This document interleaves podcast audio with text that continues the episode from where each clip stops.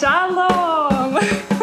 Ну, понятно, мы все не иудеи. Шаббат — это вообще отдельная тема для разговора. Здесь, да, особая фишка, что гражданство дают сразу. Мгм. А вот э, доказать корни это сложно? Там будет главный еще вопрос, на котором многие сыпятся. Это единственный способ э, попасть и получить гражданство. Объясняете, что хотите здесь жить. Для них это крайне важно. Есть какие-то еще варианты э, переехать сейчас? Да, а, вам сразу же говорят. То есть консул говорит, окей, А вообще скажи, в Израиль более консервативное государство? В Тель-Авиве находится огромная ЛГБТ, ЛГБТ-комьюнити. Это шок, это колоссальный шок. То есть люди приезжают, они не понимают.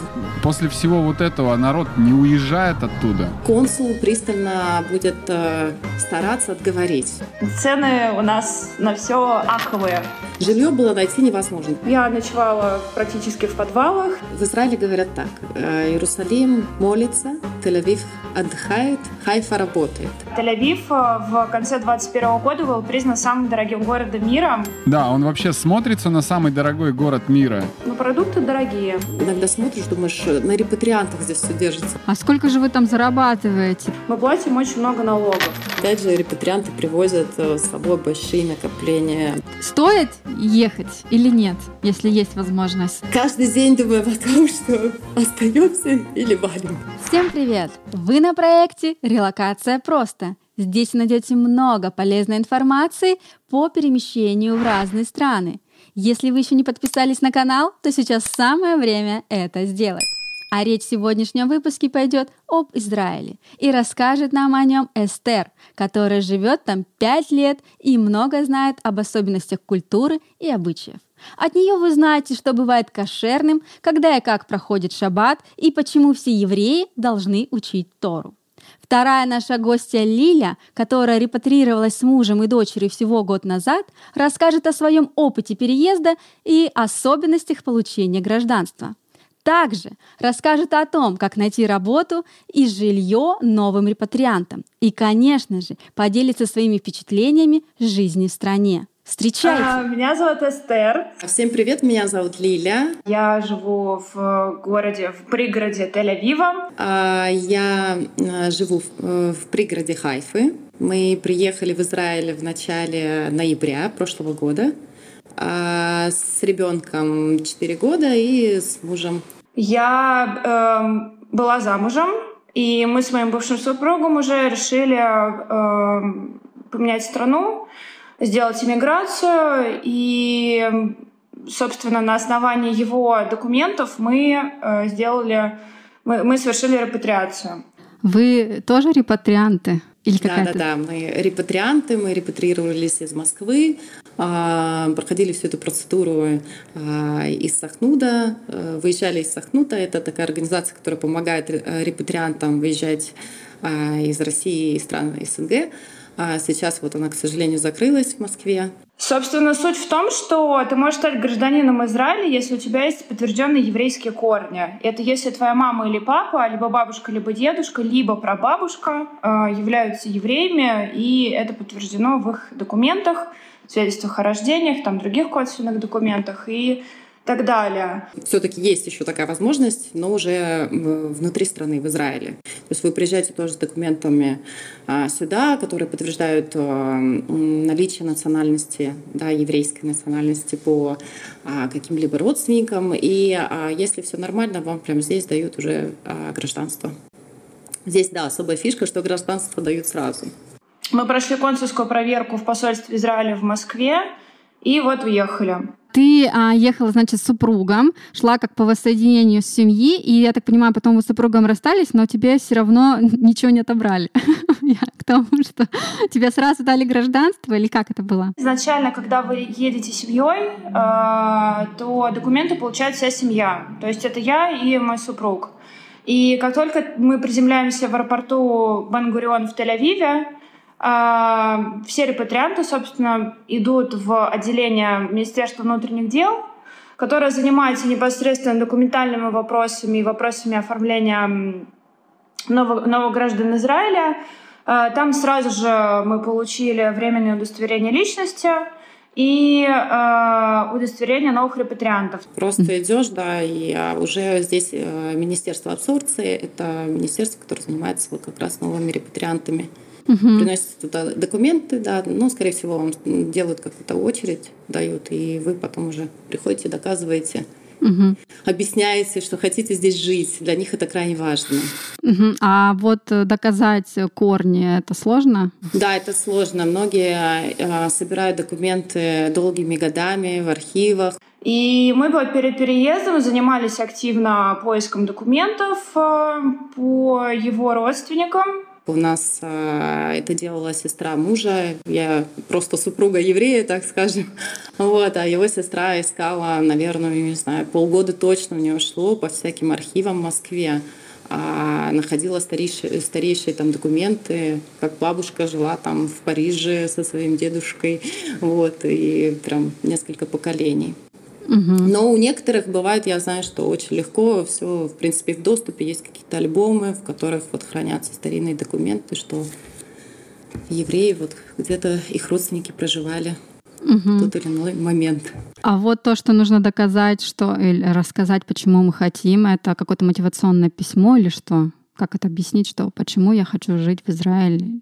Ну, давайте по порядку. Да, получается, как мы делали? Мы послали а, в электронном виде а, документы. Они посмотрели и сказали, там, например, нам достаточно всего, а, у вас будет запись, это примерно где-то через 3-4 месяца после того, как они примут в электронном виде документы, они вам, вам скажут, когда ваш день прихода да, в Сахнут, например, как это было раньше.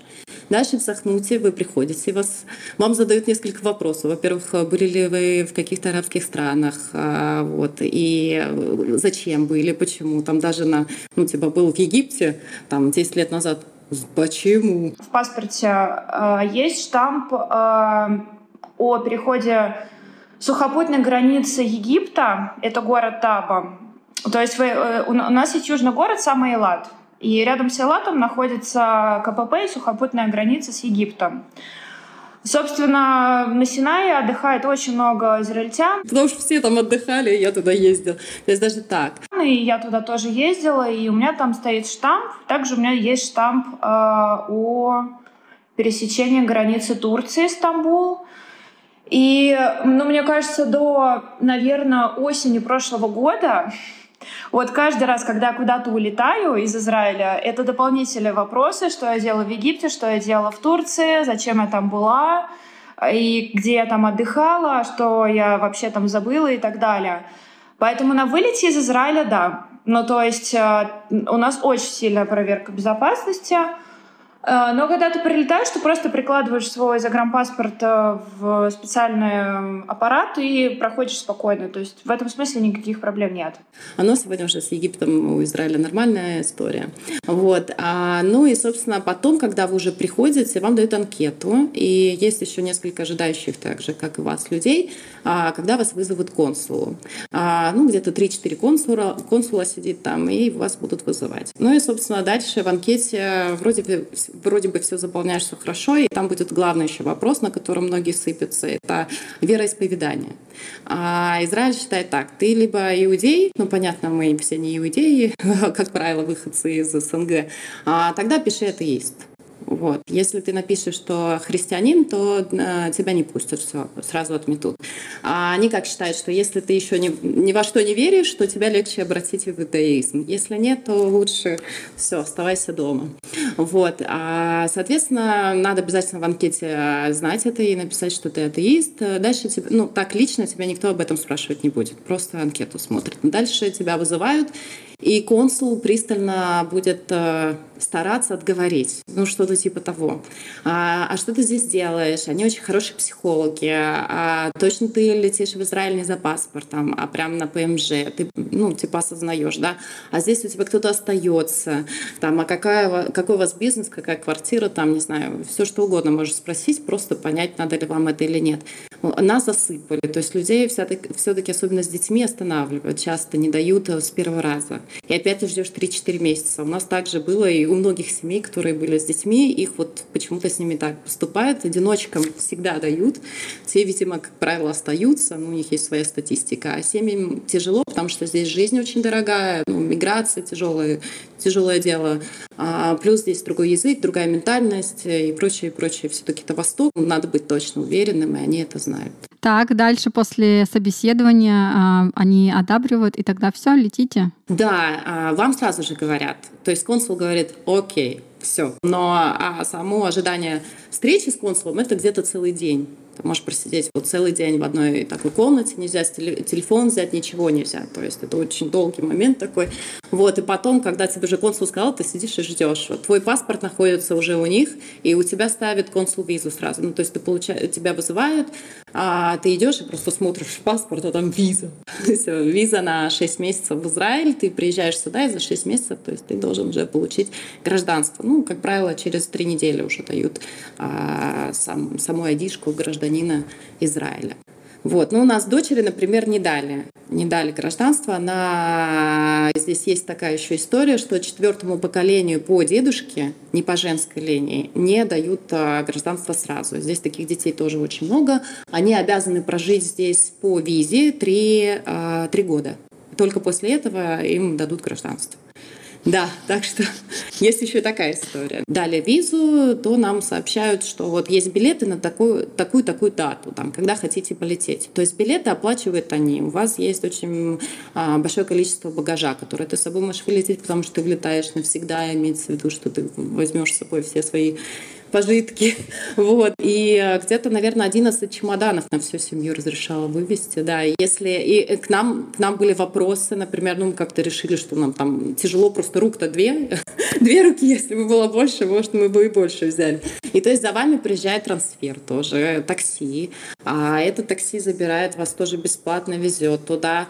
А там вас встречают, пристально еще с вами разговаривают. Помогал ли вам кто-то собирать вещи? Ну, то есть они, Израиль все время боится боится террористов и прочее, и прочее. И, э, то есть, очень сильно с вами пристально разговаривают. То есть, кто-то вам помогал собирать вещи, вы везете кому-то подарки в Израиль и прочее. Не дай бог где-то ошибетесь, скажете, кто-то что-то просил или, э, или помогал, или в такси, кто-то держал вашу сумку, вот завернут, будут проверять то есть вскрывать. Опять же, нельзя там на пин-код закрывать чемодан, они все вскрывают, все просматривают, тоже с этим такое дело. Вот, ну и, собственно, когда мы сели в трансфер, а, у нас, наверное, было 5 или 6 багажа, но у нас еще ребенок маленький, ну как бы достаточно тяжело нести это все. И то он спросил, говорит, что-то у вас очень мало багажа, подозрительно, за паспортом, наверное, летите. Мы такие, куда же больше? Вот. Ну, в общем, и, и потом мы, собственно, прилетаем сюда, целый самолет репатриантов. Мы прилетели репатриироваться, как я помню, сейчас перед Шабатом. Это Шабат — это вообще отдельная тема для разговора.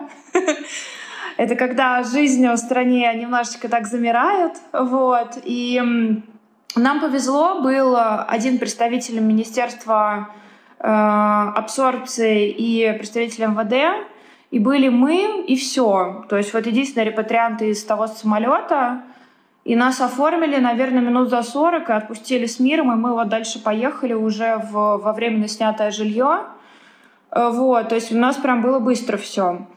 И еще такой интересный момент, что когда ты прилетаешь, и все документы тебе уже выдают в аэропорту, тебе также выдают э, сим-карту э, с местным номером, там на 3000, если я не ошибаюсь, минут звонков — и еще платье такси до места твоего пребывания, да, платье за такси. То есть мы на это, на все попали очень даже.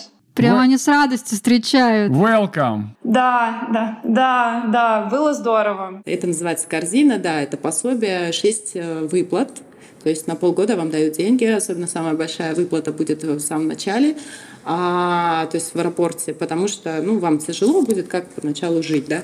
И, соответственно, ну, где-то 1100 вот так нам дали на троих вначале, э, дали сим-карту, да, выдали нам временное ВНЖ, вот этот вид на жительство, пока нет айдишки, а, довезли нас до отеля там или места жительства, но мы просто тогда репатрировались, когда был ковид, и нам надо было неделю сидеть в отеле. Это тоже отдельная история. Мы жили в пятизвездочном отеле в крутом в Тель-Авиве.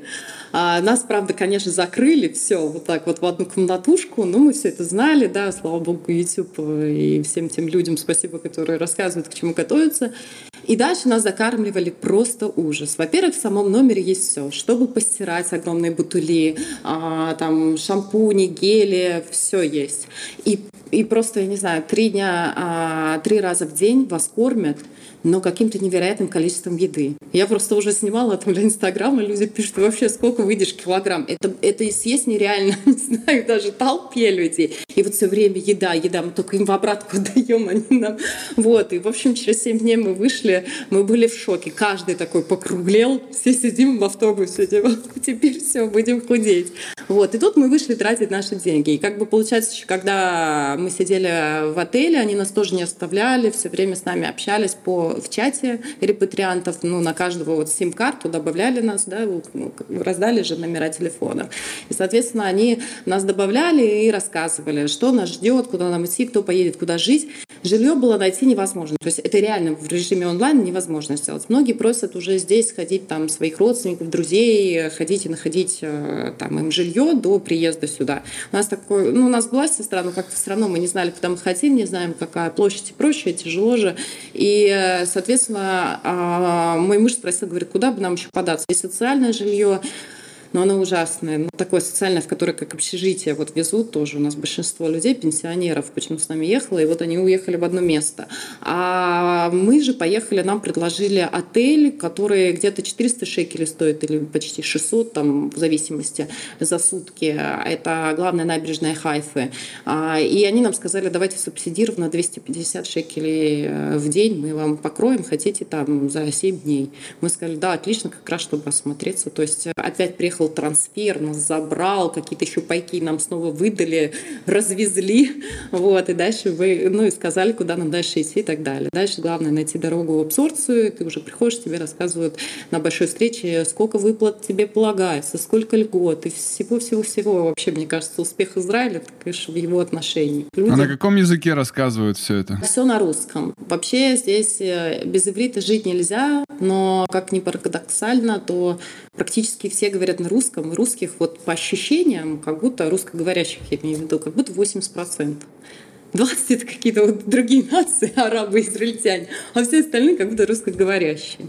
Вот. Так что на русском везде-везде помогут, да. Есть какие-то еще варианты э, переехать сейчас? Потому что я знаю, что айтишники все стартанули. Слушай, это хороший вопрос на самом деле, потому что я слышала сейчас, чуть ли не Яндекс сделал инициативу по какой-то там ускоренной программе по трудоустройству в израильский тель-авивский офис Яндекса, но я так поняла, что это все на уровне идеи только осталось, и все-таки ну, как бы в любом случае должен иметь подтверждение еврейства своего, чтобы сюда переехать. И да, э, очень много ребят, айтишников сейчас в Израиле, и я скажу больше, но я сама в хай-теке работаю, вот, и я скажу больше, вот я иду по Тель-Авиву, и очень много русской речи, очень много, очень много вижу ребят э, из э, стран бывшего Союза. Это не только Россия, это Беларусь, Украина, э, Молдова. Ну, то есть, э, ну, по понятным причинам, как бы в этом году сумасшедшее количество репатриантов приехало.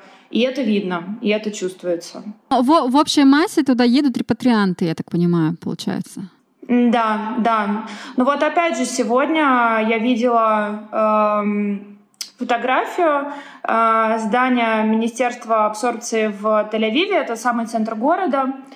И э, э, туда сейчас перенесли пункты по экстренной репатриации. То есть в связи после 24 февраля, что правительство Израиля придумало? Программа так называемой супер экстренная репатриация, go, no, go. То есть ты условно отправляешь анкету онлайн, э, заявку на репатриацию, прикрепляешь документы в электронном формате, и тебе система делает отбивку автоматическую, можешь ли ты приехать репатриироваться непосредственно в само государство, то есть подать документы там на гражданство, либо тебе нужно что-то дособрать.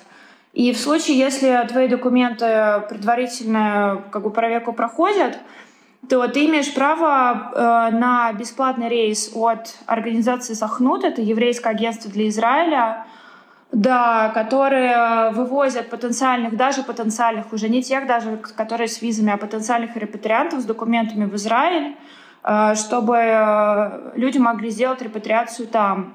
Ну, это здорово. Это, это, это классная очень инициатива, и я знаю много ребят, кто воспользовался этим, и супер быстро они прошли процесс, потому что на данный момент от подачи заявки до первого собеседования с консулом в Москве это где-то плюс-минус полгода. Это единственный способ э, попасть и получить гражданство? То есть, ну, только родственники, все, больше никаких способов других нет? Нет, есть еще по э, принятию религии иудаизму. Если так. ты его принимаешь, да, то э, ну, это сложный путь. А, там, ну, во-первых, это не так просто. Ты не просто говоришь, что ты веришь и все. Ты должен там а, читать э, Тору, изучать, видимо, все эти какие-то нюансы религиозные, да, и дальше уже сдавать экзамены. И экзаменов, насколько я знаю, несколько, и только после того, там, как Равин, ну я точно вот не знаю, но знаю, что Равин потом говорит, да, акцепт, это точно наш, он прошел.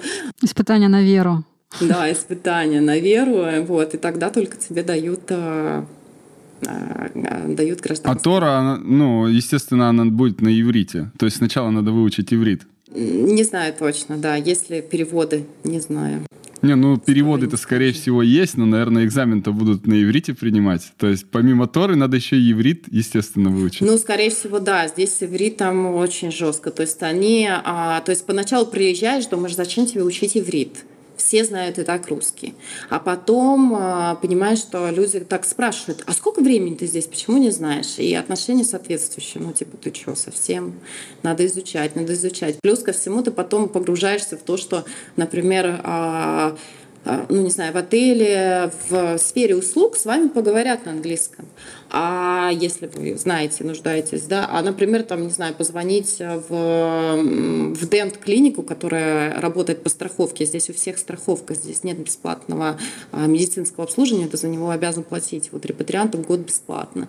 А, ты, соответственно, это огромная такая сетка, да, крутые клиники, звонишь, а там никто не говорит по-английски, ты не можешь записаться к врачу. Все, надо учить язык. Ну, то есть а, все-таки все говорят, это вот как в России, если бы ты там, не знаю, приехал приехал из Узбекистана, Таджикистана или еще как-то, да, и не, вообще не учишь русский язык, ну, тяжело будет.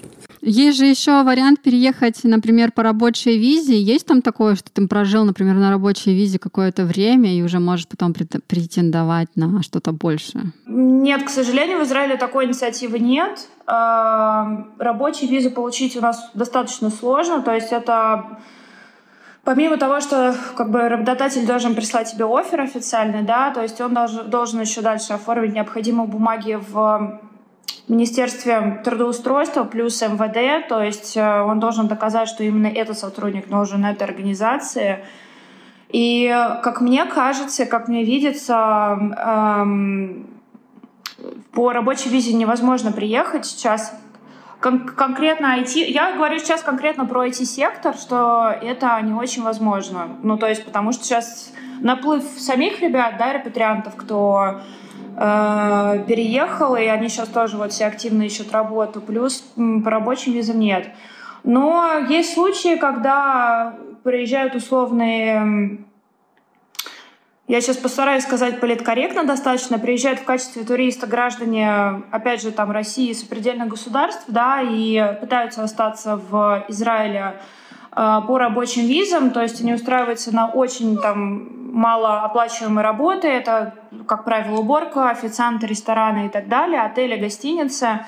И в этом случае они имеют право на так называемую синюю бумагу. То есть это разрешение на работу, но это все равно до какого-то определенного срока. То есть ты не можешь там остаться на всю жизнь. Ты в любом случае должен покинуть государство. Вообще здесь э, трудно с гражданством в том смысле, что если, а, например, я как супруг в этой ситуации, да, я супруг и не год, то есть если, например, как объяснить вам, супружеская пара живет а, всего лишь в браке год, угу. то уже гражданство надо будет доказывать, и очень сложно, и могут не дать супруги. То есть если один, например, супруг имеет гражданство Израиля, у него жене там, с женой он в браке год, то они ему не, то ей, например, жене не дадут гражданство. И в этом случае ей нужно проходить многоступенчатую процедуру натурализации в Израиле, то есть это изначально только вид на жительство, плюс виза. Не могу вспомнить, есть ли право на работу или нет, но процесс достаточно сложный, потому что вы должны доказать, э, э, что ваши отношения неэффективны, что ваш брак неэффективный, то есть это все какие-то переписки, фотографии, э, я не знаю, совместные поездки, все это должны предъявлять в Министерство внутренних дел, для как бы доказательства того, что вы как бы девушка не проживает просто так в Израиле. Вот как-то так. То есть в этом смысле иммиграционная политика очень жесткая у нас. Да, по твоим словам, короче, выходит следующее, что первое, проще найти а, еврейские корни, нежели найти работу, и б, лучше выходить замуж за будущего репатрианта, чем за израильтянина. Звучит, конечно, очень так себе, но исходя условно из моего опыта, плюс-минус да. Вот. Окей. А скажи, а как вы выбирали город, в котором вы сейчас живете? А, в Израиле говорят так. «Э, Иерусалим молится, Тель-Авив отдыхает, Хайфа работает. Мы смотрели там, где много типа рабочих мест, а, инженеры востребованы, и не так дорого, как в Тель-Авиве. Тель-Авив э, в конце 2021 года был признан самым дорогим городом мира, обогнав Нью-Йорк, э, Гонконг и Париж, Лондон и другие города. Вот, ну, например, здесь а, а цена квартиры одна, другая цена в Тель-Авиве. Цены у нас на все аховые. Если бы я была одна и молодая, я поехала только в Тель-Авив, вот, могла бы ютиться в 20 квадратных метрах, а здесь у нас 138. Ну, в общем-то, цена в два раза меньше, чем в Тель-Авиве. Ну, смотрите, на тот момент, когда мы приехали в 2018 году, Э, во-первых, мы через наших знакомых, которые уже проживали в Израиле, мы нашли саблет. Значит, саблет что? Это может быть комната, это может быть квартира, которую отдают эм, э, арендаторы, если они куда-то уезжают, условно, за границу, там, на две недели, или на три недели, или на месяц, или даже до трех месяцев, или полугода, это называется сабля, то есть это саблиз. Э, мы сняли э, на три недели квартиру в Тель-Авиве, и пока мы вот жили в это время на квартире в Саблете, мы искали временное жилье и разбирались вот как раз с оформлением там уже постоянных документов. Значит, по жилью есть сайт, он называется Ядштайм, вот, это израильский сайт, э, на котором ты можешь посмотреть прямо по карте. Там Тель-Авив, север страны, юг страны, вообще где хочешь. Там размещают хозяева квартиры варианты различные с фотографиями или без, а ты смотришь условия, что почем, связываешься, там есть номер хозяина сразу, звонишь, и вы договариваетесь о просмотре и что и как. Как по мне, это лучшая площадка для поиска — это Facebook. То есть через Facebook, через группы аренды квартир, э, плюс аренда саблета ты там тоже можешь найти. И ты можешь просто забить в поиске условно э, там apartments Tel Aviv, да, или apartments for rent, там Тель-Авив или Хайфа, север или юг, э, что хочешь. И есть очень много тематических групп, и ты там ищешь жилье. Теперь по поводу стоимости и вообще, как это на английском сказать, availability. Значит, из-за того, что репатриантов огромное количество, жилье просто разбирается со страшной скоростью, и ну, я никогда такого ажиотажа еще вот за все свои там четыре с половиной года жизни я не видела, чтобы жилье разбирали ну просто так, там, я не знаю, там через там, я не знаю, полчаса, час уже это объявление может быть не актуально, например. А, дальше я видела как-то у моей знакомой, она в Инстаграм выкладывала фотографию, значит, просмотр был квартира в Тель-Авиве, и народ стоял два пролета вниз по лестнице, очередь просмотра этой квартиры, но это было... Да, это было вот буквально, ну, месяц назад, ну, то есть просто феерическое фото было или видео уже, я не помню, но я, я была в шоке. Ну, жилье очень дорогое. Вот, жиль, вот прям очень дорогое. Я плачу, ну, смотрите, я снимаю комнату в нормальной квартире, в трехкомнатной. Э, у нас большая гостиная, у нас э, ну, стиралка, там кухня, все окей с этим. А, снимаю квартиру я и две соседки мои, девочки, девочки-израильтянки. Я живу в самом центре Рамадгана. Это пригород, как я уже говорила, очень близкий такой к Тель-Авиву. Я плачу сейчас, если переводить в доллары, 500 э, с небольшим долларов в месяц за комнату, без коммуналки. Для, для сравнения, э, студию однокомнатную в Тель-Авиве можно снять сейчас, а, ну как вот мне кажется, не дешевле, чем 1300-1500 долларов. Вот это просто там условно нормальная, там не более-менее разбитая студия. Жесть. Да, да, и это, это даже, ну, это даже не это даже не центр там Тель-Авива, это даже не там какой-то супер, там какой-то богатый район. Нет, это просто, ну вот, обычный район в городе. Ну, также от в моем пригороде в Рамадгане сейчас цены очень сильно повысились тоже, и там условно за тысячу, там, сто, за тысячу долларов, это вот, дай бог, если тебе повезет, и ну, ты вот отхватишь вариант. Но, смотрите, здесь, например, э, квартира в среднем где-то 3-4 э, даже от 2500 можно найти, да, в зависимости. От 2500 до 4 где-то вот так, до 5. Там новостройка, то есть это будет 100 квадратов, прям новостроя и 5000 шекелей, то есть это 100 тысяч рублей. Но не забываем, что здесь еще большой муниципальный налог, плюс э, ЖКХ не дешевая, и все это вам еще придет в хорошую стоимость плюс, да, квартиры. Здесь есть своя фишка, то есть когда вам сдают квартиру, она абсолютно идет без мебели, и все расходы, которые э, идут на квартиру, они ложатся на арендатора. Это очень удобно. То есть у нас только ЖКХ, если ты сдаешь квартиру, ты просишь с них только, да, с э, квартиросъемщиков только ЖКХ. А здесь еще плюс все налоги. Все. Вот. Да, еще плюс э, ко всему, ты, когда тебе сдают квартиру, она, как правило, просто побелена, а в ней ничего нет, кроме там, например, кухни. И то, может быть, чего-то не хватает, там, комфорки, там, холодильника не будет, это точно твое, ну и так далее. И еще в договоре тебе напишут, что по, а, ты принял там такую квартиру и сдашь ее в таком же виде, то есть ты будешь обязан покрасить ее. Как будто ты не жил. Жесть, короче. Да, как будто ты не жил, чтобы запаха не осталось все меньше и меньше хочется в Израиль. Это шок, это колоссальный шок. То есть люди приезжают, они не понимают, как так? Вот я приехала без ничего, какая мебель, где ее искать, где брать, холодильники, бытовая вся эта техника и прочее. И плюс, э, ну, как бы еще потом красить.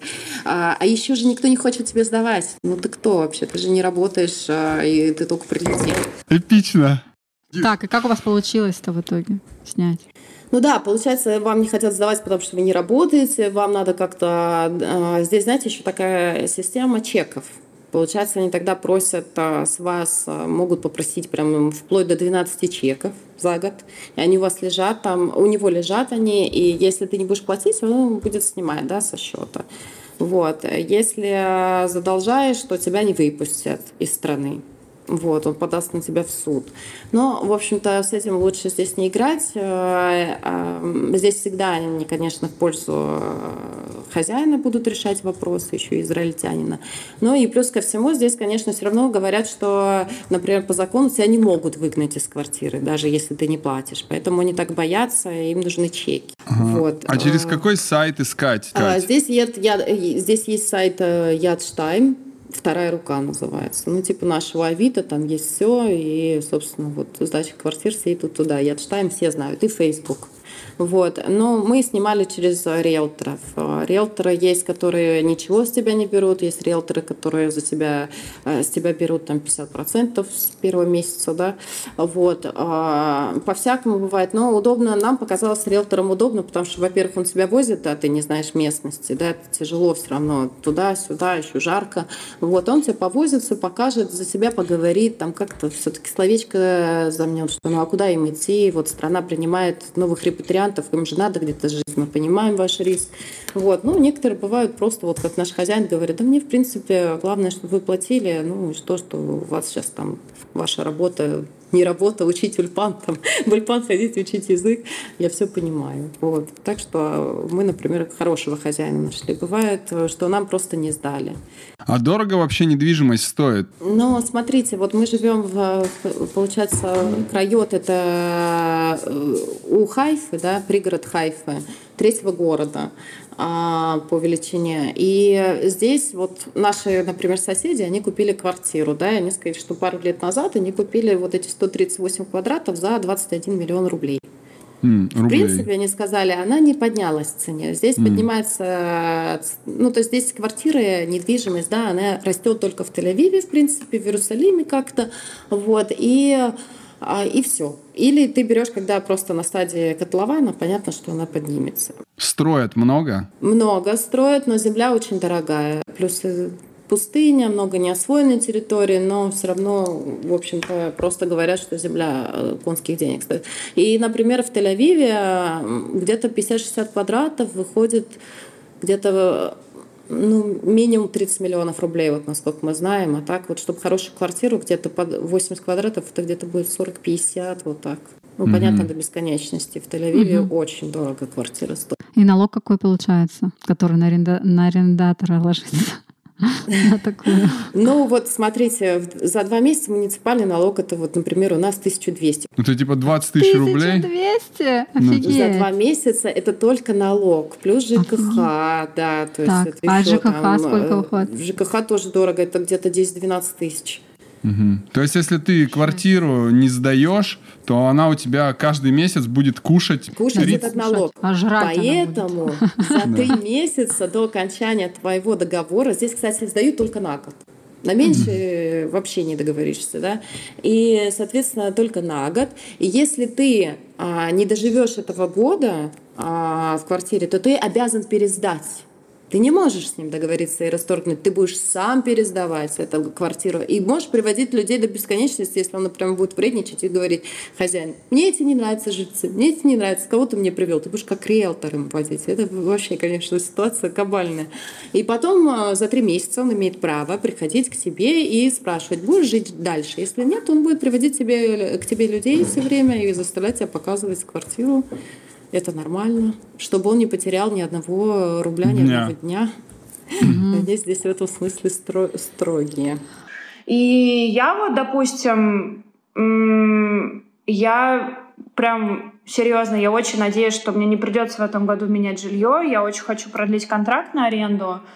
И посмотрим, что скажет хозяин квартиры, потому что, ну, хозяева сейчас вот арендодатели, они очень хотят повысить Э, стоимостью во многих квартирах, потому что, ну, как я уже сказала, жизнь дорожает, и э, я живу в пригороде самого дорогого города мира, и ты ничего с этим не сделаешь. Вот, поэтому как бы посмотрим. Я надеюсь, конечно, что ничего не повысят, а если повысят, то не, не намного. Ну, в общем, вот как-то так. Да, он вообще смотрится на самый дорогой город мира? Или это так, руины какие-то там, ста- старье там, как в Египте, там из черепицы там такой, как камня на глине приляпано, как бы, вот это все старье сдают как антикварное жилье, да?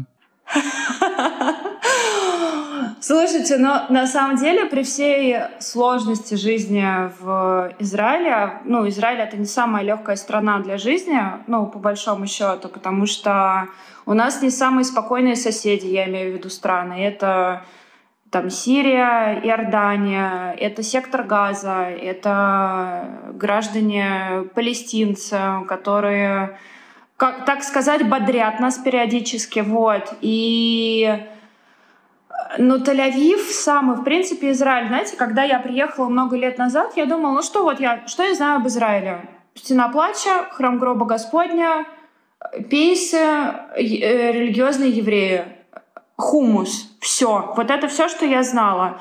И когда я приехала, мой первый город посещения был Хайфа, вот я приехала, и я, честно говоря, я ну, я, я была в шоке, потому что город, ну, вот мне тогда он показался даже не совсем ближневосточным. То есть это такой южный город, очень эклектичный, очень зеленый, очень э, разный. И, ну, есть инфраструктура. Ну, то есть э, ходят э, нормальные там, условно, я не знаю, там автобусы, поезда, которые супер там с кондиционером, удобный, с Wi-Fi, там, и, ну, то есть со всеми такими историями, да.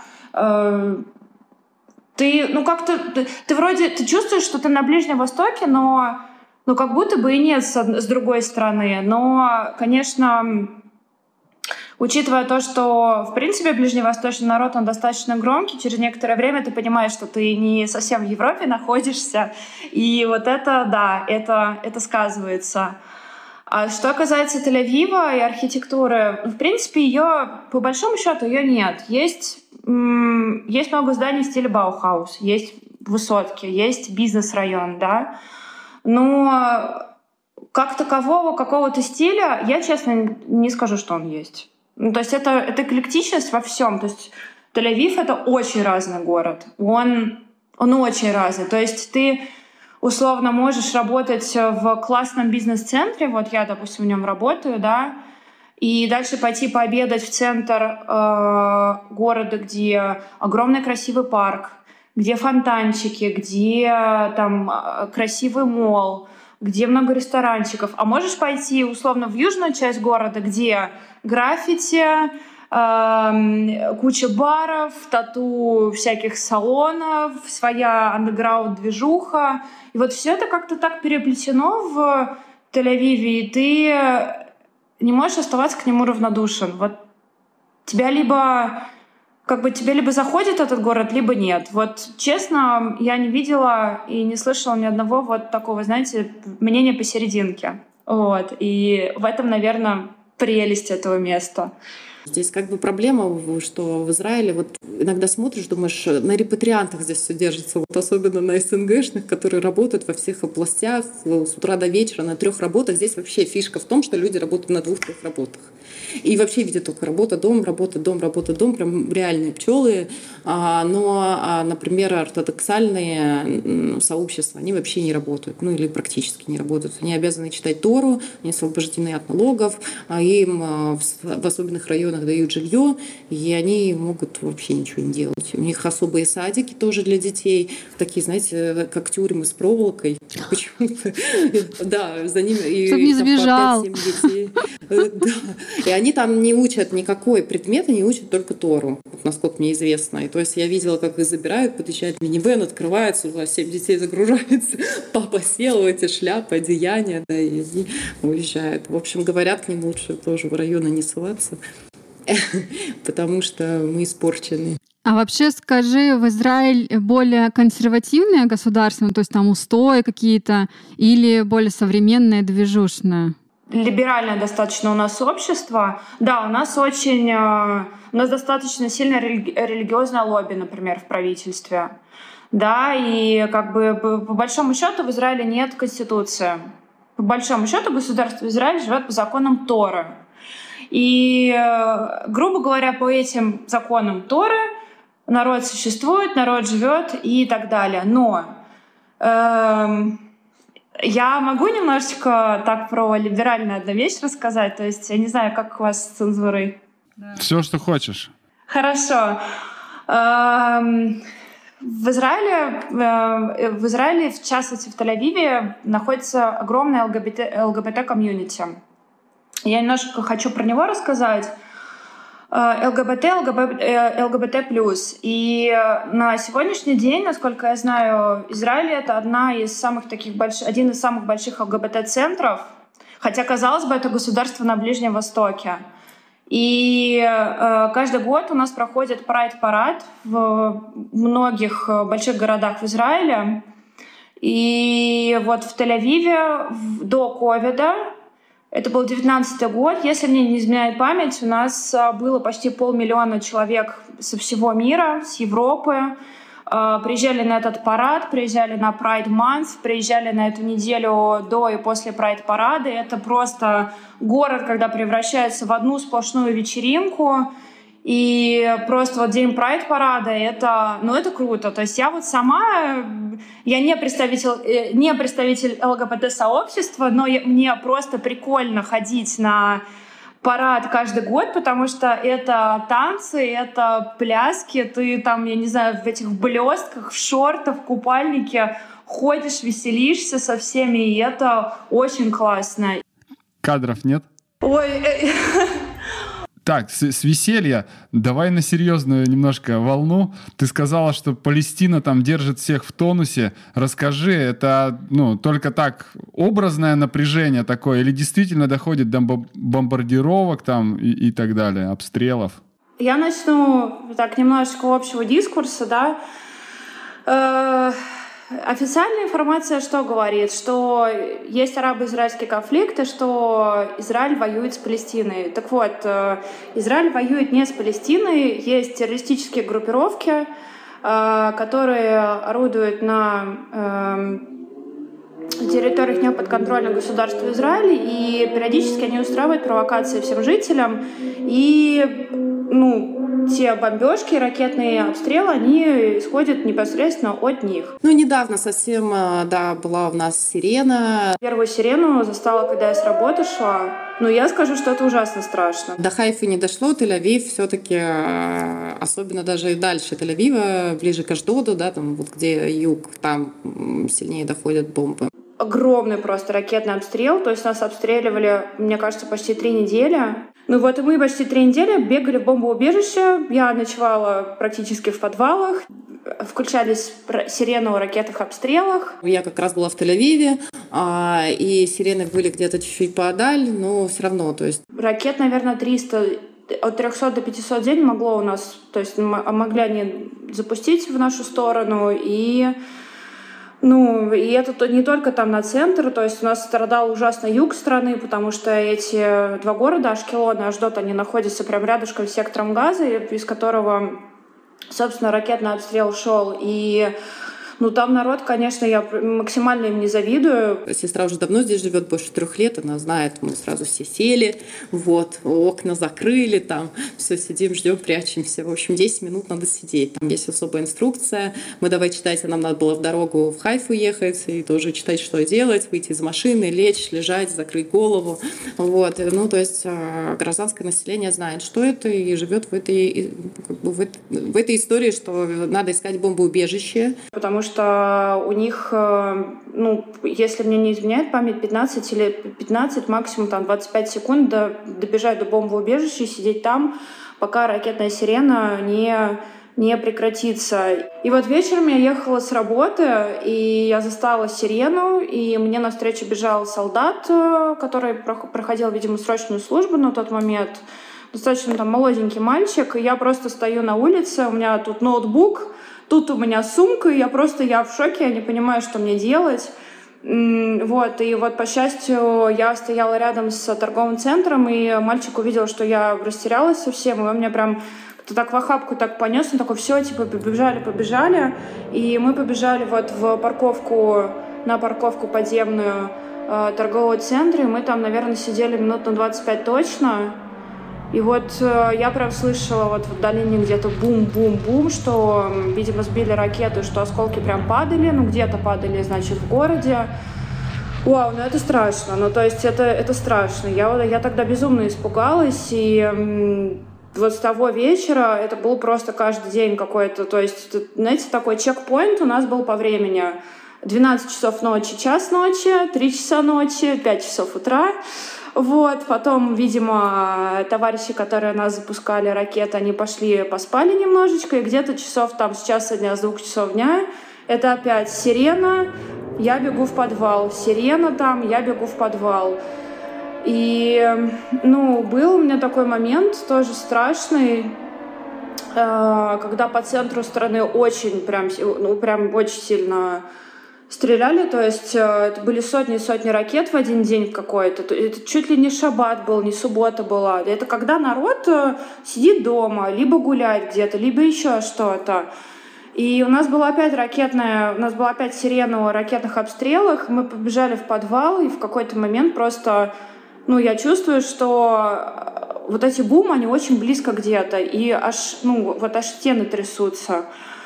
И я вот вышла из подвала, а там как бы сеть еще не ловят, ну, потому что подвал дома жилого. И я выхожу, я смотрю новости, я понимаю, что упала там часть ракеты в соседнем доме от меня, и что там погиб человек, и я вижу там, слышу эту кучу там амбулансов, там полиции, и, ну, как бы я слышу, что там народ в шоке, и я просто такая, боже. Ну, то есть, это, ну, это, конечно, незабываемый experience в плохом смысле. Ну, то есть они наносят ущерб да, зданиям, то есть, ну, люди гибнут, да, то есть это не просто там противоракетные где-то перед городом сбили ракеты и все, то есть они попадают куда-то все-таки, да, по каким-то целям гражданским. Ну, э, смотри, у нас есть установка противоракетная, она известная достаточно, она называется на иврите «כיפת ברזל». Если переводить на русский, это название «Железный купол». Вот железный купол — это комплекс установок, которые стоят у нас по всей стране, на границах и везде, и до... И там, насколько я помню, э, больше 90% того, что как бы эти ракеты будут сбиты.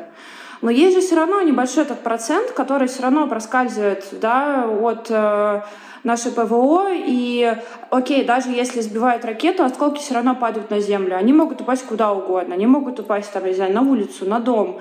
И ущерб он от этого не меньше. Да, как бы э, ПВО сглаживает э, удар, ПВО сглаживает там потенциальный ущерб, но в любом случае ну, как бы в любом случае какой-то урон они оставляют. И я где-то полгода спустя гуляла вот в районе у себя как раз, я проходила мимо этого здания, и вот, вот это здание там вообще ни окон, ни окон, ничего нет, то есть там прям ну, там расселили народ, плюс к тому же стоит просто здание без окон, без стекол, без всего. Я прям видела, видела вот эти маленькие вкрапления от взрыва.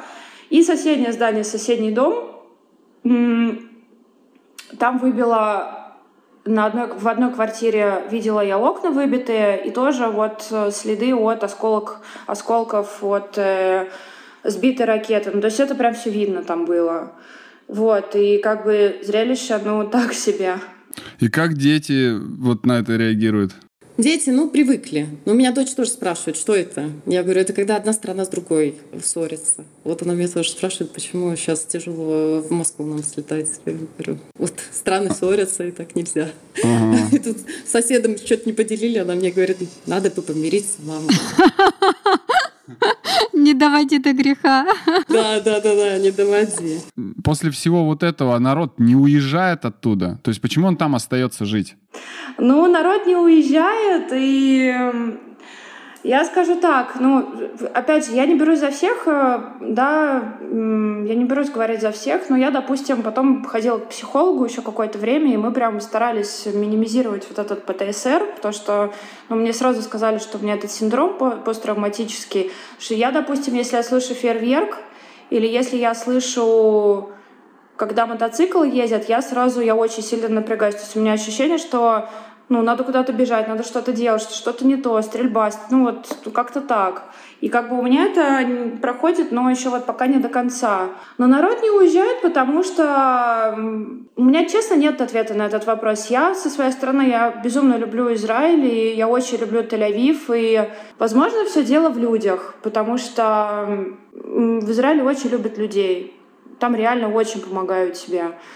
Тебе могут сказать условно доброе слово, поддержать, помочь с работой, помочь с жильем.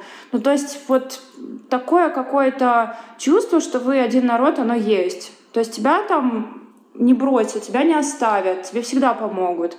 Я думаю, что из-за этого, конечно, многие не хотят уезжать, потому что мало сейчас где встретишь такое, ну, единение, скажем так.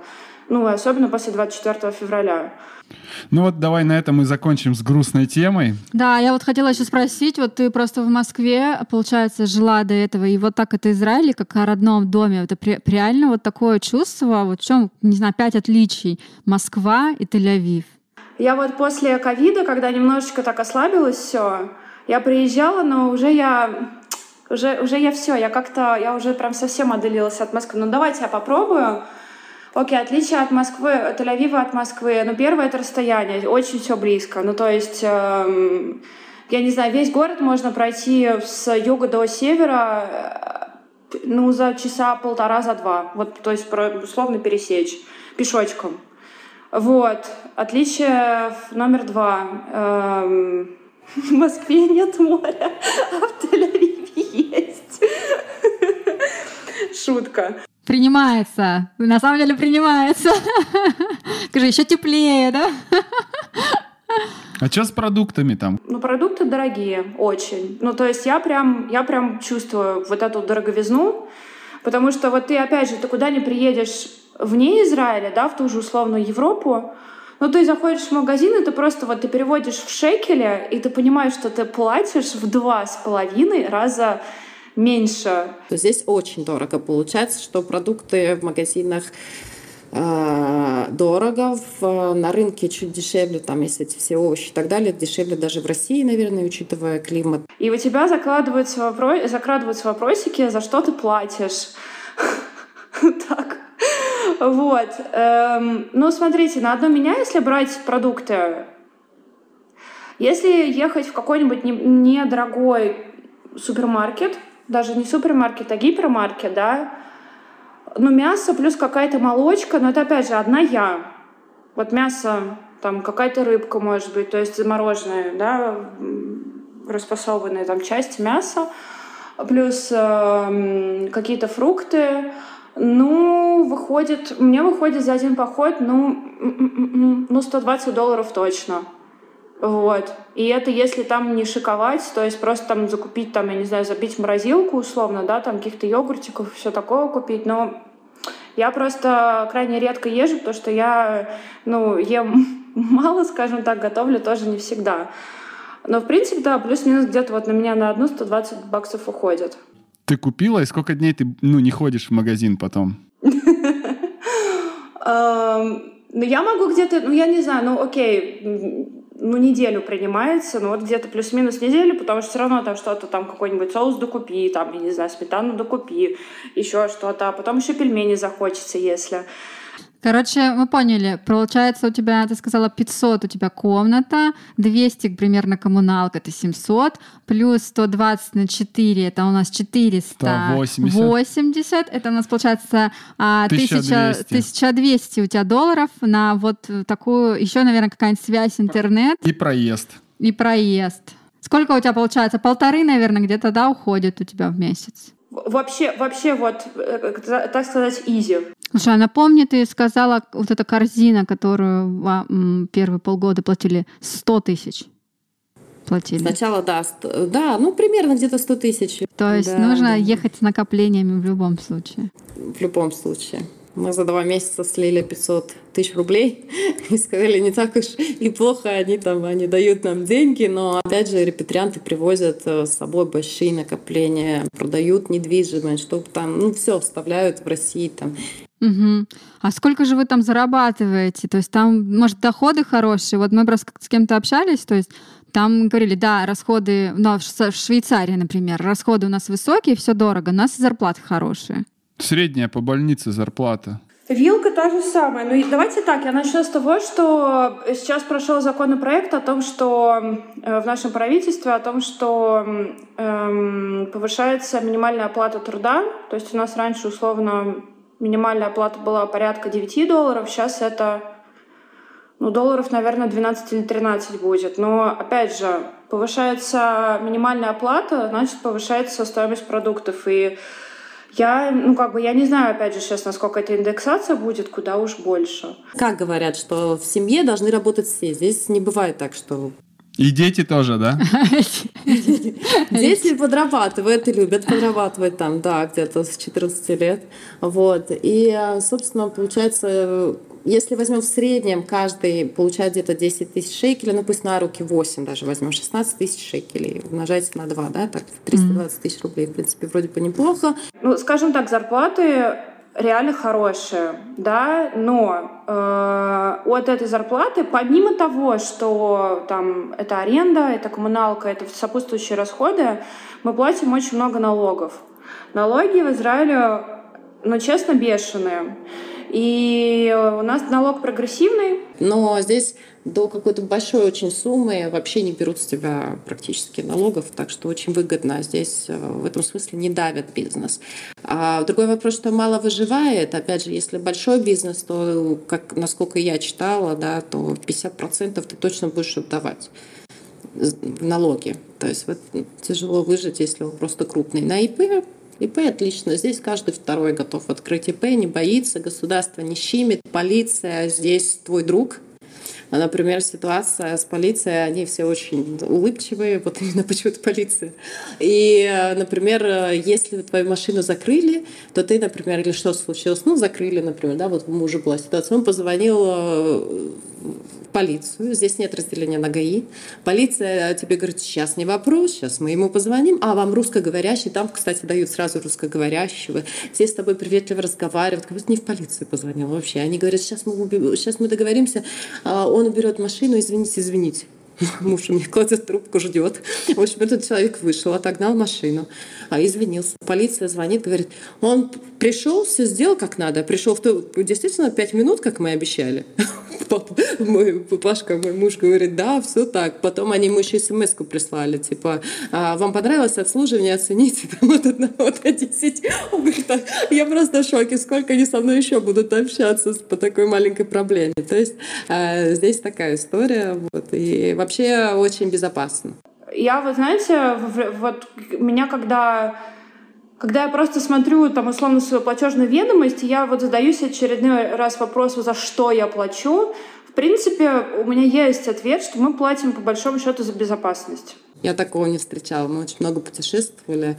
А, прям вот, ну, можно вещи оставлять прям, ну, хоть кошелек вот так просто на столе, уходить плавать, э, на пляже возвращаться, абсолютно никто никогда ничего не ворует. Я не знаю, я двери квартиры не закрываю уже почти год.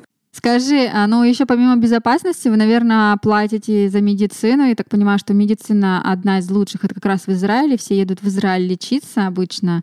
Вот. И я хотела уточнить, а, я вроде как слышала, что медицина, например, там тоже по рождению ребенка для граждан Израиля это бесплатно. Она бесплатна, но у нас есть э, у нас есть государственные страховки. То есть условно э, есть такое понятие, как больничная касса. Больничная касса — это, как, грубо говоря, страховая.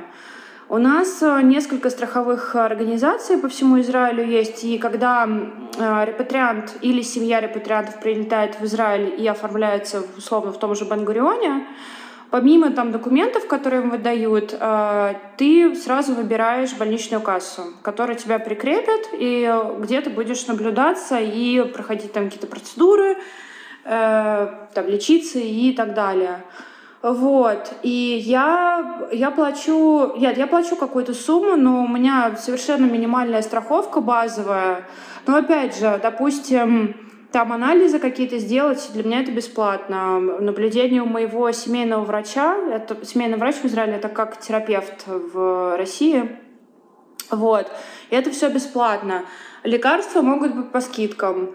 Но, допустим, какие-то сложные заболевания типа онкологии, да, э, там уже нужно, да, там уже нужно и, нужен и определенный специалист, и ну, это другие суммы, это, и это другая страховка. Вот это самое важное. Это другая страховка, и если условно ты знаешь, что у тебя, да, там предрасположенность, допустим, к онкологии, или ты хочешь просто себя максимально там обезопасить, ты можешь сделать себе максимальную страховку, платить чуть-чуть побольше, но если, допустим, не дай бог, тут тут случится беда, то на государственном уровне тебе предоставят и лечение, и э, врача, и необ, необходимые препараты. То есть в этом смысле э, очень классно развита медицина.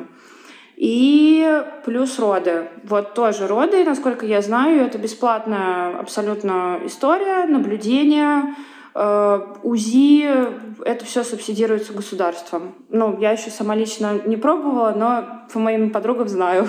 Тоже здесь у меня подружки рожали. А здесь фишка в том, что у тебя Короче, максимум ты можешь полежать здесь, ну, два дня, наверное, вот так. Тебе сразу из роддома выпишут. У нас тоже три дня, хорошо. Но здесь прям вот постараются и в первый день даже, если надо, выкинуть с роддома, потому что здесь очень много рожают. Но роддом сам просто потрясающий. То есть отдельная палата, как это в начале, там вот, ну, до родов, да, предродовая. А мне снимали, это просто, ну, прям отель 5 звезд. На утро у тебя тоже all-inclusive. У нас, вот как говорили, когда я рожала, там даже яблочко нельзя, там кашка, все такое, да, не дай бог аллергики дети будут, там аллергик. Вот. А здесь и хумус, и фалафель, холодильник с разными яствами. Вообще там, там реально all inclusive. То есть они за, чтобы больше израильтян там было? Да. Чтобы не репатриировать, а чтобы уже сразу готовенькие были. Слушай, скажи, пожалуйста, а вот все же сколько стоит? Ну, мне, мне кажется, по моим ощущениям, я плачу то ли 15, то ли 20 долларов в месяц. Я, к сожалению, вот честно, я не помню сейчас на данный момент, но это, это недорого. Максимальная страховка где-то плюс-минус 80 баксов стоит. Но опять же, надо понимать, нужно тебе это или нет. То есть, если у тебя максимальная страховка, даже зубы можешь спокойно лечить, делать там даже процедуры по косметологии там, я не знаю, какой-нибудь ботокс условно или вот что-то такое, тоже это в страховку может входить. Серьезно? Да ладно?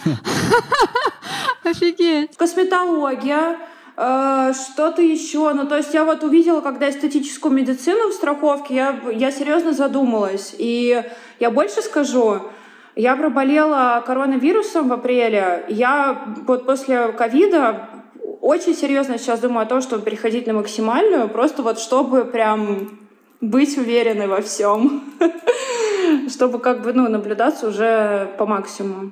И на этой ноте мне Все резко захотели. захотелось в Израиль и поискать родственников. Значит. Вот, а меня так, такой вопрос возник, я уточнить. А, вот смотри, у нас в России есть государственная медицина, условно, что-то платное, что-то что -то, что -то бесплатно, что-то с доплатой, что-то можно выбить там по каким-то льготам и так далее. И есть платная. И вот там эта разница большая, бесплатная и платная медицина по качеству. Вот то, что а, наши ездят в Израиль лечиться по, за огромные деньги, это тот же уровень медицины, то, что входит вот в эти государственные страховки? А, слушай, хороший вопрос. Ну, опять же, мне кажется, разница, во-первых, в подходах.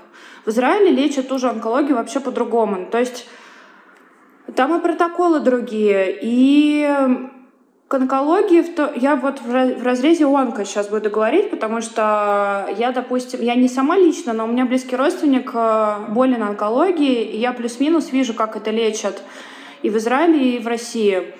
Э, в России все-таки вот каждый, мне так кажется, да, что это все вот максимально серьезно, то есть это прям стерильность, и это э, точные препараты, и это надо там лежать еще несколько дней, то есть это должен быть такой абсолютный покой. В Израиле, в Израиле это ты приходишь на процедуру, садишься условно там на облучение, э, или условно ложишься на операцию, и через пару дней тебя просто уже выгоняют из э, палаты, потому что как бы нет смысла.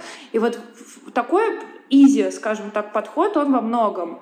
Да, но э, частная медицина в Израиле тоже есть.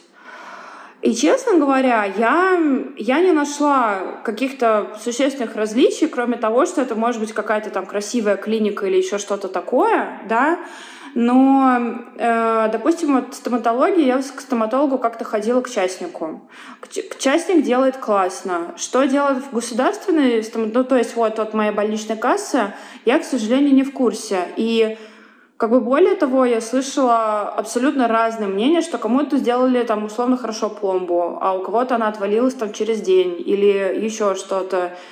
И тут уже как бы только рекомендации, только сарафанное радио работает, то есть как-то так. И почем нынче зубы в Тель-Авиве? А, я платила пару лет назад за за чистку зубов ультразвуковую плюс, э, плюс реставрацию я заплатила 350 долларов за это, и это частный, частный стоматолог. Ну так, в общем, отремонтируем в другом месте. Лучше мы тут отремонтируем и поедем. Я вам больше скажу, вот совет всем потенциальным репатриантам делать зубы и вот пролечиваться просто заранее в России, потому что в Израиле на это не будет времени, пока разберешься, пока ну, вникнешь, пока то все, вот будет не до этого. Вот это такой мой совет. Mm. Скажи, а есть ли проблемы с водой в Израиле? Да, кстати. Нет, у нас абсолютно обычная вода. У нас, э, насколько мне известно, есть э, система опреснения воды. Плюс э, у нас есть озеро Кинерот. Это озеро, это такое полуморе, полуозеро на севере Израиля. И из него тоже берут на очищение пресную воду. Вот, и, собственно, так государство этим и живет. Но я не слышала ни разу о том, чтобы у нас были какие-то проблемы с водой.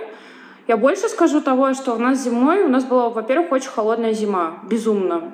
И у нас были ливни совершенно страшные. И, естественно, как бы, естественное пополнение этого озера, оно же происходит зимой, да, за счет э, осадков.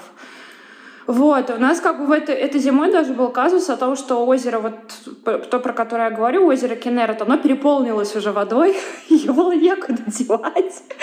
Вот, и э, достаточно забавный такой случай.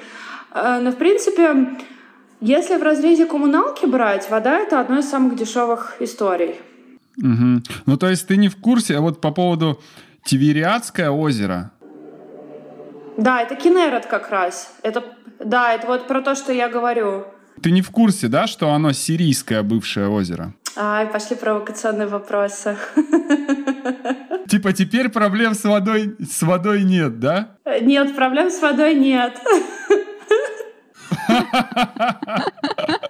Все, всем, кто, всем, кто не в курсе за эту проблему, я всем рекомендую посмотреть сериал «Спай», про израильского шпиона, которого повесили... Они нам не платили за рекламу, а, ты да, что говоришь? точно, Netflix. А, HBO, это HBO, да, был. А шучу. Мы пош... Это шутка. Шикарный сериал, я подтверждаю. И еще могу посоветовать один сериал, который я просто обожаю. В принципе, в этом сериале вы можете посмотреть, как работают реальные спецслужбы государства, потому что это все основано было на реальных событиях. Это сериал «Фауда». Залипнем. Залипнем, да. Слушай, а у тебя есть друзья с детьми? А, можешь что-нибудь рассказать про, не знаю, школы, садики? У меня моя близкая подруга работает в отделении э, мэрии Рамадгана. Опять же, это город, где я и она живем. И она работает непосредственно с детскими садами и школами, то есть она определяет э, деток э, новых репатриантов в детские сады и другие как бы, там, учебные заведения, там, старшие, средние школы. Ну, начнем с того, что образование, оно э, обязательное и принимает бесплатно в школы и в, де в детские сады не скажу точно, потому что там свои заморочки, но в школы даже тех, кто беженцы, даже те, кто нелегалы, даже те, кто по рабочей визе, даже, ну, как бы детей, да, э, ну, естественно, репатриантов. То есть в этом смысле государство делает все, чтобы детки учились, независимо от того, какие у них документы, из какой они страны, вот, и так далее. И в этом смысле это очень классно.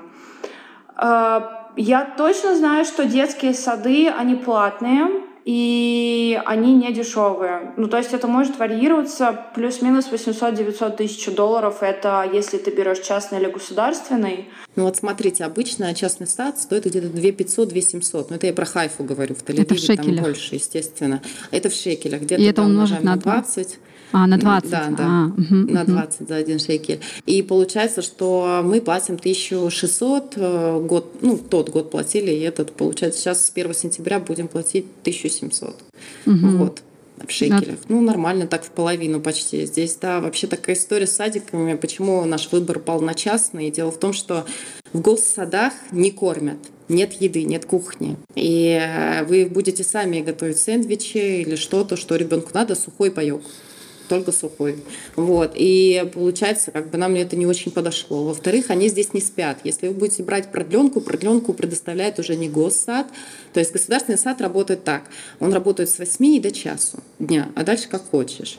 Да, ты на работе. Продленка стоит 1200, что ли, что ли, как-то так. 1200 шекелей. А мы платим 1600 за полный день в частном саду, где кормят и спят, э, и без проблем. Опять же, для ребенка хорошо, когда одна организация, одна, ну, одни дети с тобой весь день. А в госсаду, получается, до часу это были одни люди, одни воспитатели, сейчас это другие люди. Вот, и э, там тоже покормят один раз, наверное, как-то так. В частном саду тоже есть свои фишки. То есть они, я вот, чтобы совсем совсем не ужаснуться, не смотрела, как они спят специально. Ну, то есть, да, здесь такой восточный колорит, грязь — это нормальная история, на нее надо не обращать внимания, да. Мы там все тряслись э, в СНГ, там, скажем так, как все говорят, да, вот, в России, в Украине люди трясутся над чистотой, и все говорят, мне теперь так стыдно, что я воспитателям говорила, что там что-то не так вот в наших садиках, потому что после этого уже ничего не страшно. Вот. А, ну и, собственно, как они спят, э, я не знаю до конца, но ты приносишь сам свое белье. Раз в две недели они тебе его возвращают, ты стираешь, приносишь заново. Вот. У каждого своя бутылочка воды, и там вот ну, как дальше с ними происходит. Но здесь есть особая фишка. Здесь а, дети а, не как, как у нас говорят, совкеды. Здесь всех любят, все личность, а, все могут высказывать, что хотят, их здесь нацелуют, обожают. Вот. И а, здесь любят всех детей. И это правда так. Многие приезжают и говорят, там, мне говорили, что у меня самый худший ребенок, а здесь говорят, господи, какой талант, какой, какой у меня ребенок, просто ангел.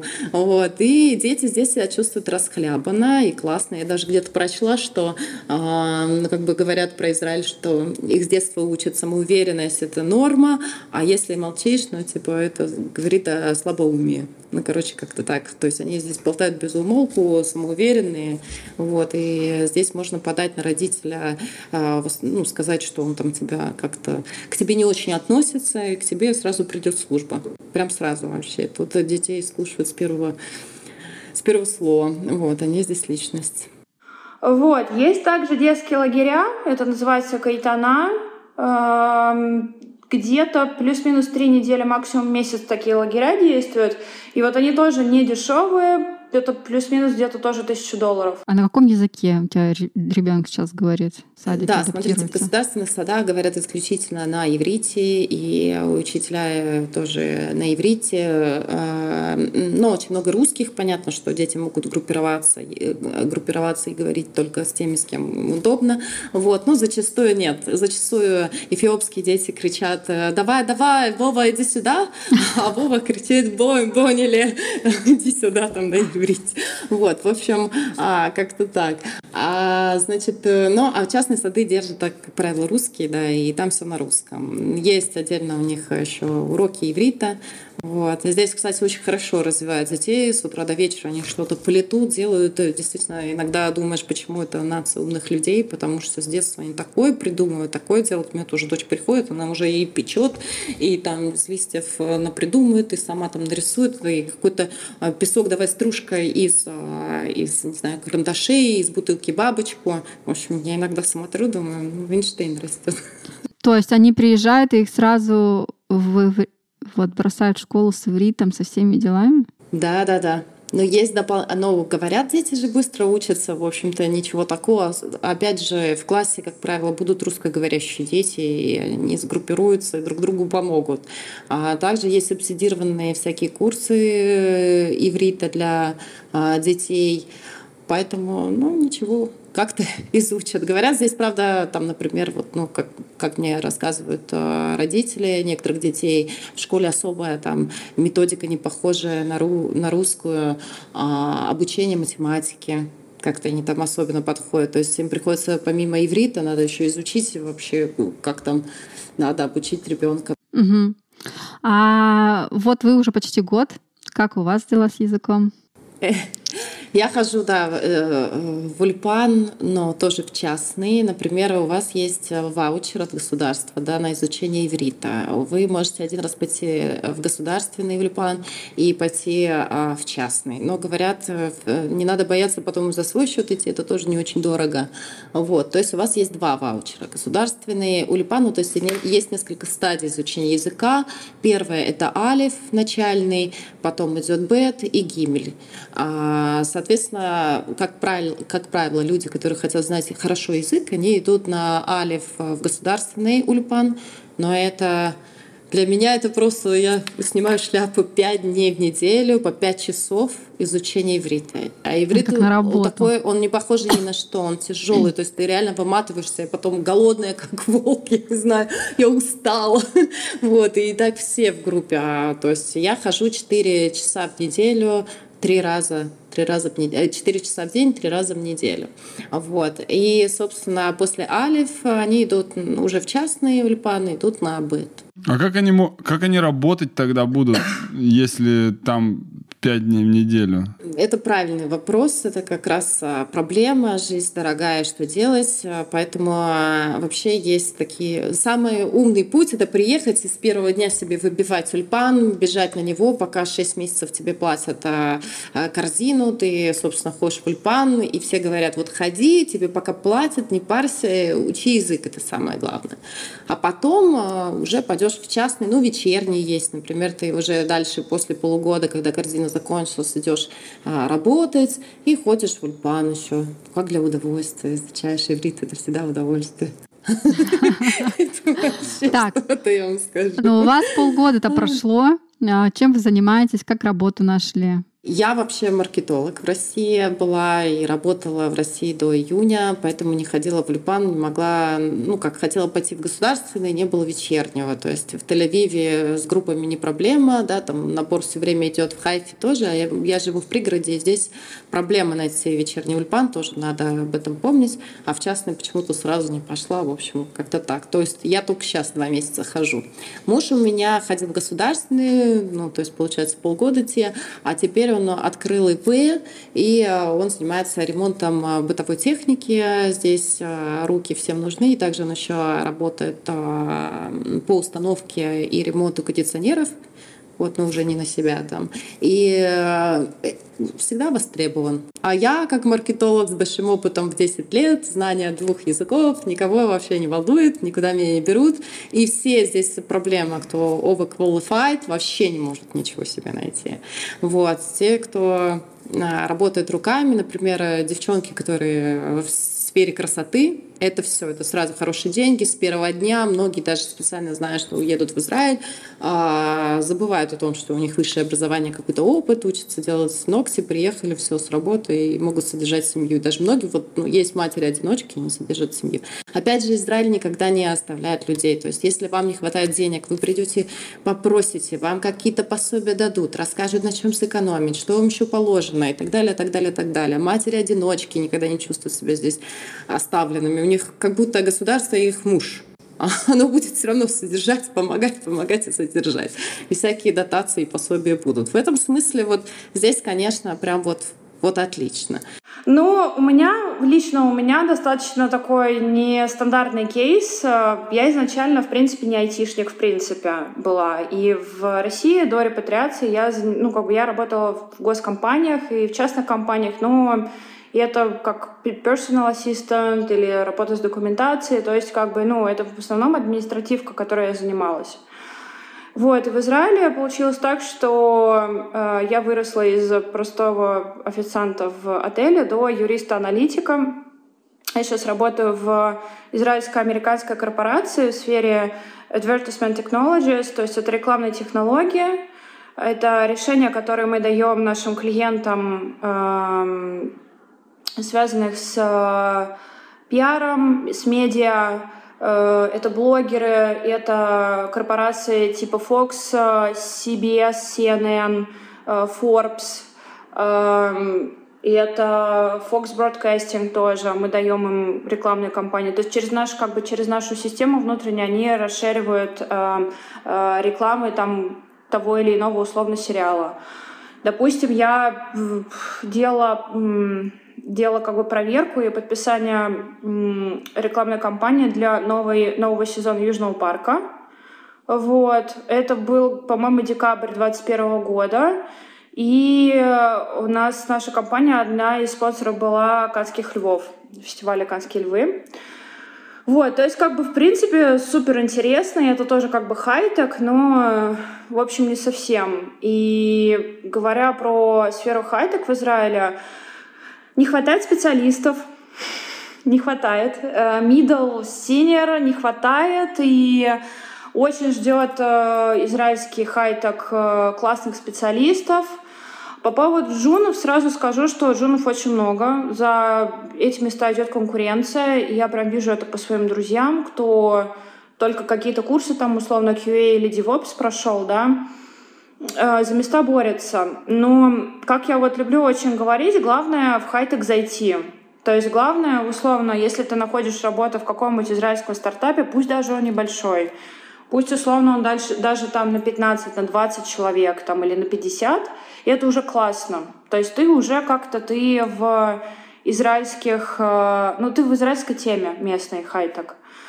И как бы дальше уже все зависит от тебя, как ты поработаешь, не поработаешь. Э, ты просто делаешь себе опыт работы и дальше думаешь, э, куда идти развиваться.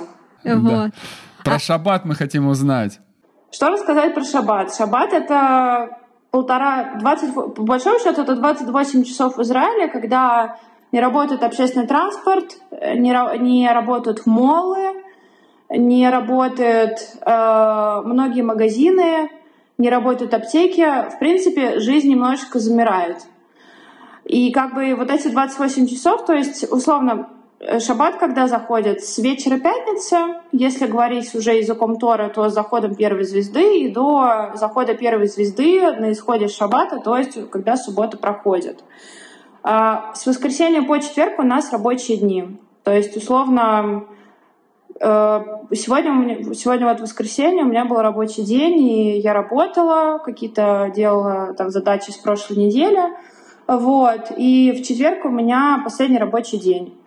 Очень многие работают до 12 где-то или до часу дня до пятницы, в пятницу, то есть, и уже уходят на выходной. Вот. Эм, в принципе, в шаббат, насколько я знаю, работает приемный покой в больницах. Вот, работает приемный покой в неотложке, какие-то врачи, но, опять же, надо понимать, что если у тебя там что-то беспокоит, лучше сделать все заранее, чтобы у тебя там на выходные там были какие-то продукты, какие-то лекарства или еще что-то. Эм, даже какие-то супермаркеты не работают, даже не какие-то, а многие.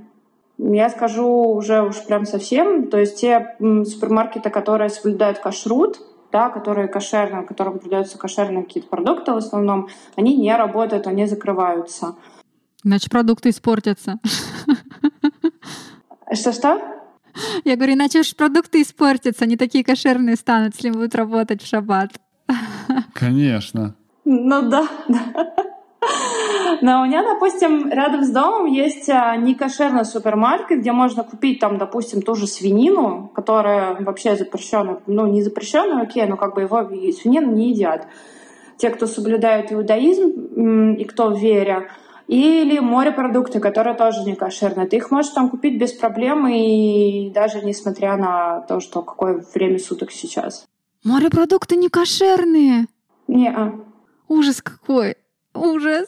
Нет, так нельзя. Даже рыба не вся кошерная. То есть та, у которой только чешуя, она кошерная, угорь, э, угорь не кошерный. То есть в плане японской кухни... Э, не кошерная. Не, но они есть, э, есть как бы кошерные, да, суши-рестораны условно, но сыр, сыр Филадельфия вы не увидите там. Или креветки вы там тоже не увидите. И я не знаю, что угря тоже там не будет. Ну, то есть... А почему сыр Филадельфия? Это тоже не кошерно? Нет, сыр Филадельфия, он кошер... Ну, как бы он с рыбой, допустим, его можно есть. Но если, допустим, заведение если у заведения есть кошерный сертификат определенного уровня, то есть тут, тут все не так просто. Тут у кашрута есть э, несколько уровней. И если, допустим, заведение, у него очень высокий уровень кошерности, то сыр Филадельфия с рыбой, ну, просто, просто равин, который благословляет и выдает сертификат, он просто скажет, не, ребят, убирайте сыр Филадельфии или что-то из этого, и только тогда я вам выдам сертификат. Или рыбу, или сыр Филадельфия подавайте. Капец. И как на тебя смотрят? Вот ты зашла в магазин, тебе не думают, она пошла за свининой или за некошерными морепродуктами. Есть такое? Нет. Но я больше скажу. В Израиле очень много, очень много израильтян, очень много евреев, которые там, условно, евреи по рождению, да, и которые родились и выросли там. Но они спокойно едят суши с креветками, они спокойно могут съесть мидии, они едят там, я не знаю, свинину ту же. То есть как я говорила, Израиль очень разное государство, да, но там на базе религиозном, но тебе не надают по шапке за то, что ты условно захотела пойти в некошерный суши-ресторан и там заточить суши или сашими там с креветкой без проблем. Никого вообще не волнует. Вот. А я еще слышала, что в шаббат даже звонить нельзя. Да, такой, такая есть тема, но это только у тех, кто э, строго соблюдает религию, строго соблюдает шаббат, строго соблюдает кашрут. И более того, скажу, что есть определенные даже такие кнопочные телефоны маленькие, которыми мы пользовались с вами там в начале двухтысячных, мне кажется. И вот они до сих пор продаются в религиозных районах, и ими реально пользуются. И я это видела, и они как-то там настроены, чтобы там с пятницы вечера по субботу и в другие праздники вообще типа не работать и там не принимать звонки, не отправлять. Ну, то есть там э, мир, да, мир, религиозный мир, он, э, это просто, это отдельная тема для разговора, это супер интересно, и я вот, допустим, сама интересуюсь, но я очень много чего не знаю, вот. Ну вот как-то как так, но это прикольно. Ну, скажи какие-нибудь, расскажи интересные интересности, что ты узнала, тебя удивило, которые реально влияют на обычную жизнь. Окей, okay, я э, скажу так. Эм, вся жизнь э, соблюдающего еврея, она должна быть кошерной. То есть, условно, могут быть кошерные вилки, ложки, столовые приборы, тарелки и так далее. И главный прикол и как бы главное такое главное правило кашрута не смешивать мясное и молочное. То есть не вари мясо ягненка в молоке матери его. Это вот такая фраза достаточно известная. Но то есть, если грубо говорить, то вы не можете потушить говядину в сливочном соусе. Ну то есть потому что сливочный соус — это сливки, это молоко, потому что говядина — это мясо. И по правилам кашрута это, ну вот, максимально нет. И это такой прям самый топорный, я говорю, пример. Допустим, в Израиле завтраки э, и обеды, они в основном молочные и мясные. То есть э, израильтяне что привыкли есть на завтрак? Это какую-нибудь яичницу или шакшуку. Это супер вкусное израильское блюдо с яйцами, с томатами, с овощами. В Москве, знаю, есть какие-то места, максимально вам советую попробовать, это очень вкусно. Вот. Эм, сыры, салатики, что-то такое на завтрак. А на обед или ужин всегда мясо. Но опять же без уже сыров. И это, это вот только, вот я говорю, самый такой басис, который вот связан с кашрутом. Также, допустим, если ты соблюдающий еврей, ты не можешь использовать нож, которым ты режешь мясо, и ты не можешь этим ножом условно нарезать сыр, потому что это нож условно для мяса, у тебя есть другой нож, который для резки сыра или каких-то молочных продуктов, и ты используешь другой нож. Вот. И то же самое с эм, приборами. Вилки, там условно, вилки, ножи. Это тоже могут быть для мясного для молочного. То есть ты не можешь э, пользоваться столовыми приборами, э, которым ты кушал мясо, ты не можешь есть э, молочные продукты. Ну, то есть, как-то так. И, пожалуй, что еще меня больше всего поражает, это, и это, наверное, женщины э, замужние, которые ходят в париках. Наверняка слышали, что религиозные женщины в Израиле, они должны покрывать голову. И в зависимости от того, э, какой как бы уровень у тебя веры и какому даже религиозному, как бы религиозной общине ты относишься, когда ты выходишь замуж, ты либо покрываешь голову платком, либо ты надеваешь э, парик, и под париком ты либо бреешь волосы на лысо, либо ты, да, либо ты волосы супер коротко стрижешь, либо ты делаешь очень красивый такой головной убор, он как тюрбан идет. Я, к сожалению, не помню, как он называется не помню, как называется это покрытие для головы, но это супер красиво выглядит.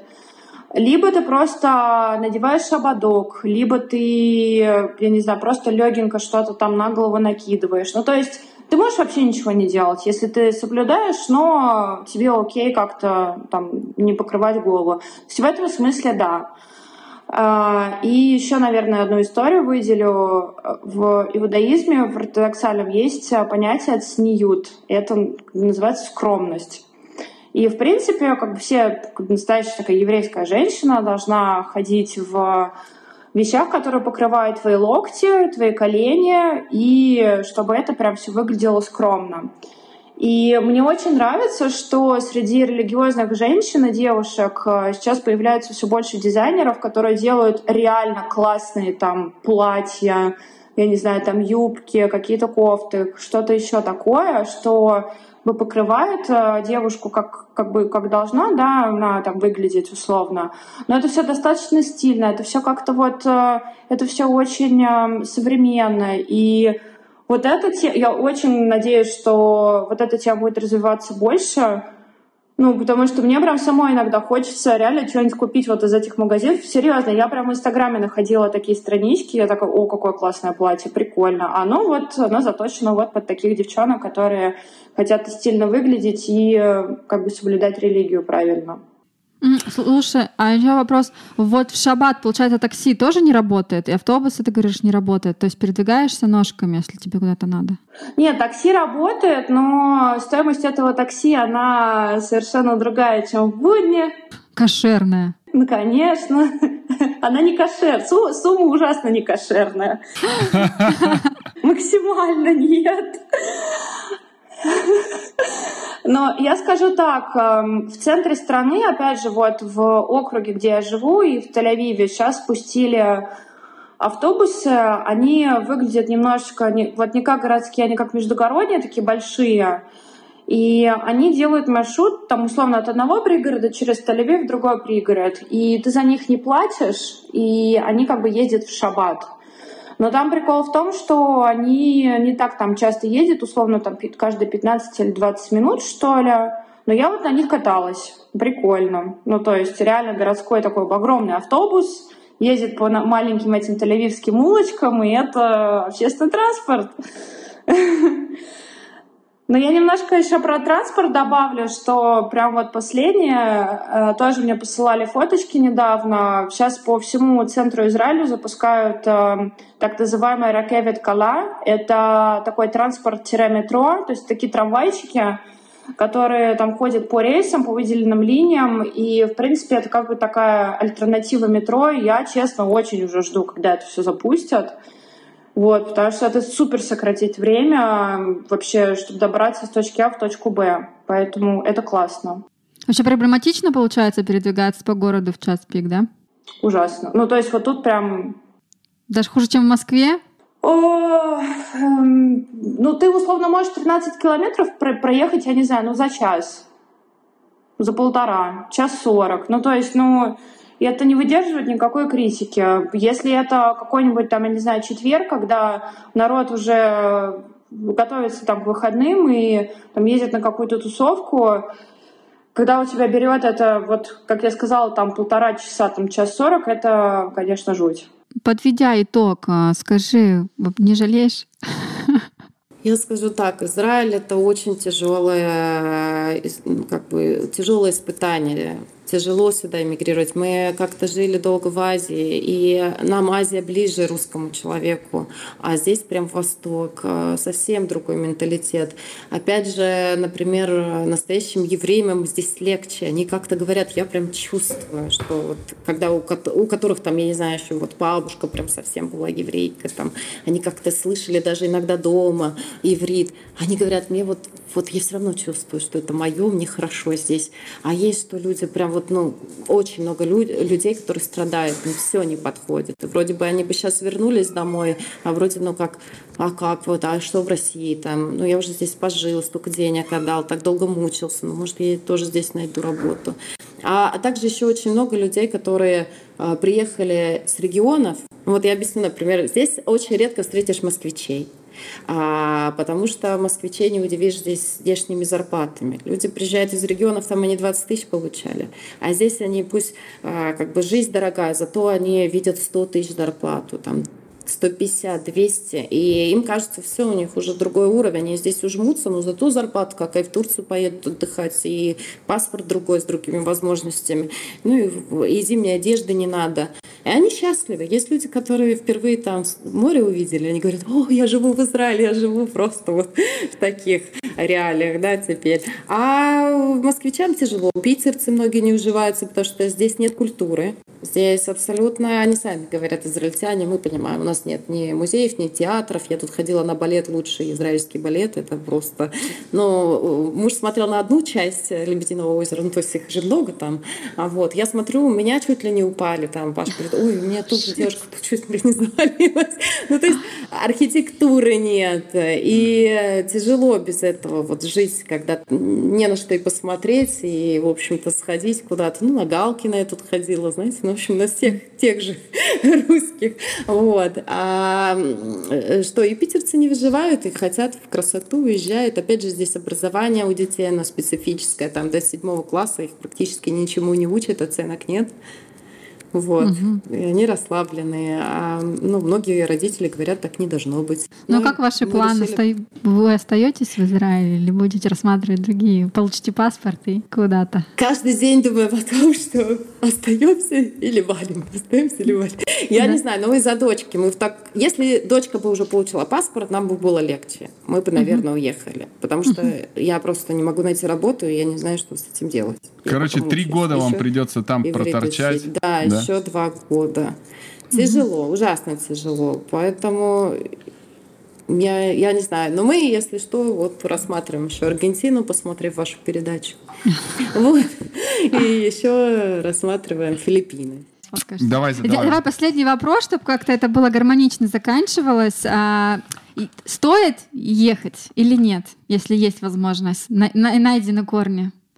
Стоит. Поезжайте. Вот реально поезжайте. Это крутой experience, это классная страна, и это выход из зоны комфорта, и реально езжайте. Все, круто, Во. закончили. Надеюсь, этот выпуск был полезен для тебя, и ты не забыл подписаться на наш канал. Также вступай к нам в телеграм-чат и телеграм-канал, где ты сможешь найти единомышленников и получить еще больше полезной информации. Все ссылки ты найдешь в описании. И помни, вместе релокация просто.